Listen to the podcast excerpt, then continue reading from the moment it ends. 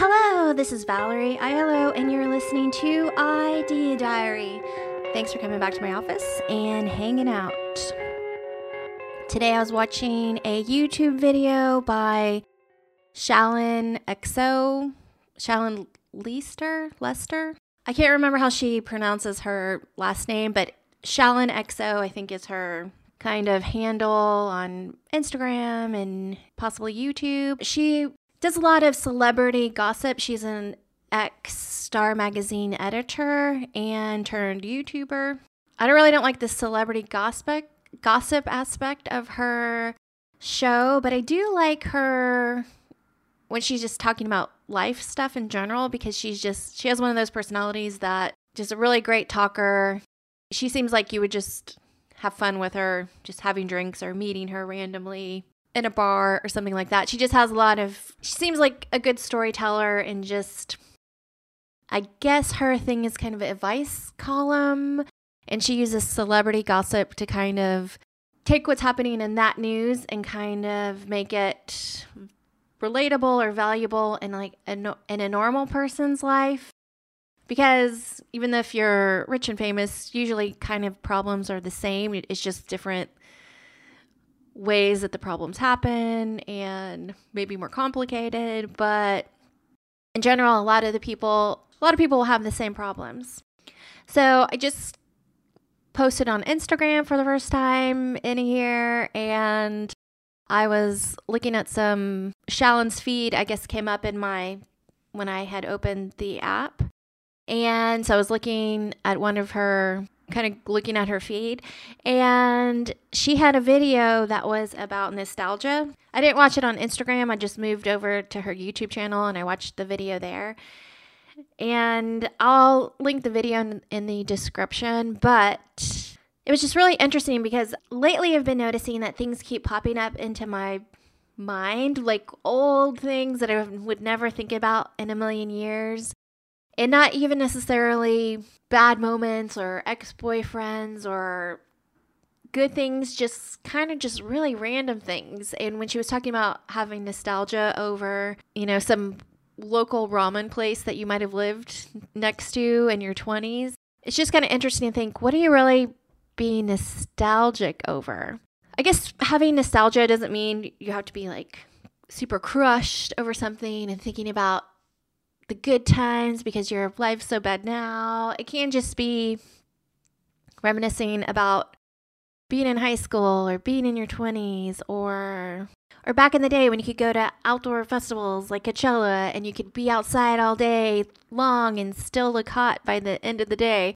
It's just kind of funny when things pop into your mind out of nowhere. And obviously, we all have those things that we regret or we're sad about. And when those things pop up, it definitely can be sad. But I don't think that it's bad to be sad. When I think about being in high school and how much you might have like loved somebody and you might have been like so sad about something that is so stupid, but you would just be laying on the floor in the dark listening to The Cure for hours and hours and hours. You know, there's kind of this high school goth level of sadness that's not really sad. I mean, you think it's sad, but it's almost fun. It's fun to be that sad about something because it just kind of reminds you of being really passionate about something that having those feelings you know, having feelings is fun, whether it's like sad or happy or best drunk night ever with your girlfriends or whatever it is. I guess I just think overall it's okay to kind of delve deep and bring some old memory out of a dimension and just like dwell on it for a little bit and then put it back. Say, all right, thank you, memory. Go back to that other dimension that I don't ever have to pull you out again for another few years. The more important part, instead of being nostalgic of when those were the good times. I think, and this is what kind of Shallon said in her video, that made me just kind of stop and say, yeah, you're right. And I guess it's something that I've always, you know, known and maybe we always know, but to stop and think, what can you be nostalgic about now, today? Is it this laptop? Is it this camera? Is it this microphone? Is it the show? Is it these flowers? Is it the place that you live? I do actively make sure that in my mind I'm being grateful for whatever it is that I have right now and not wanting more just to want more.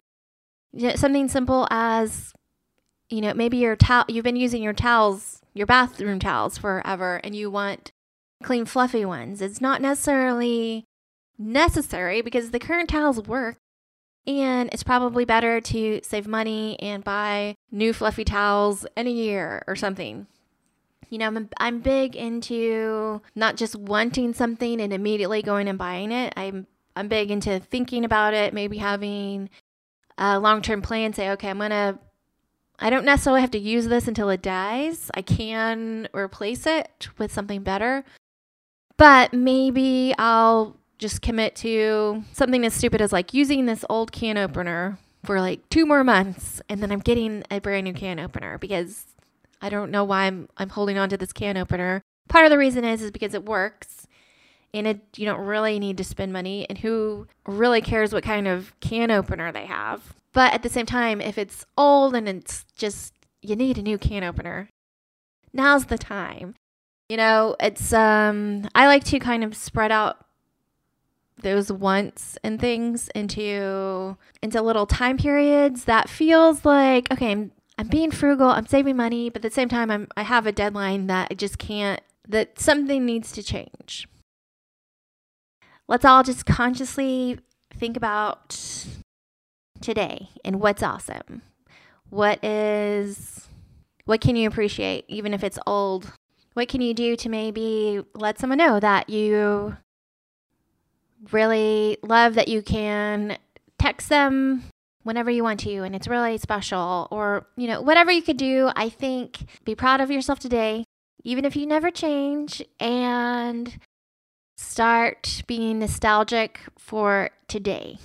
Just extra appreciate it. Just spend some time extra appreciating whatever it is. Even if something's not perfect it's helping you get to the next level and make a date. If you need if you want something to change try to make a date that you either want things to change by or a good amount of time that you're willing to live with the old thing that you can just love and appreciate while you have it.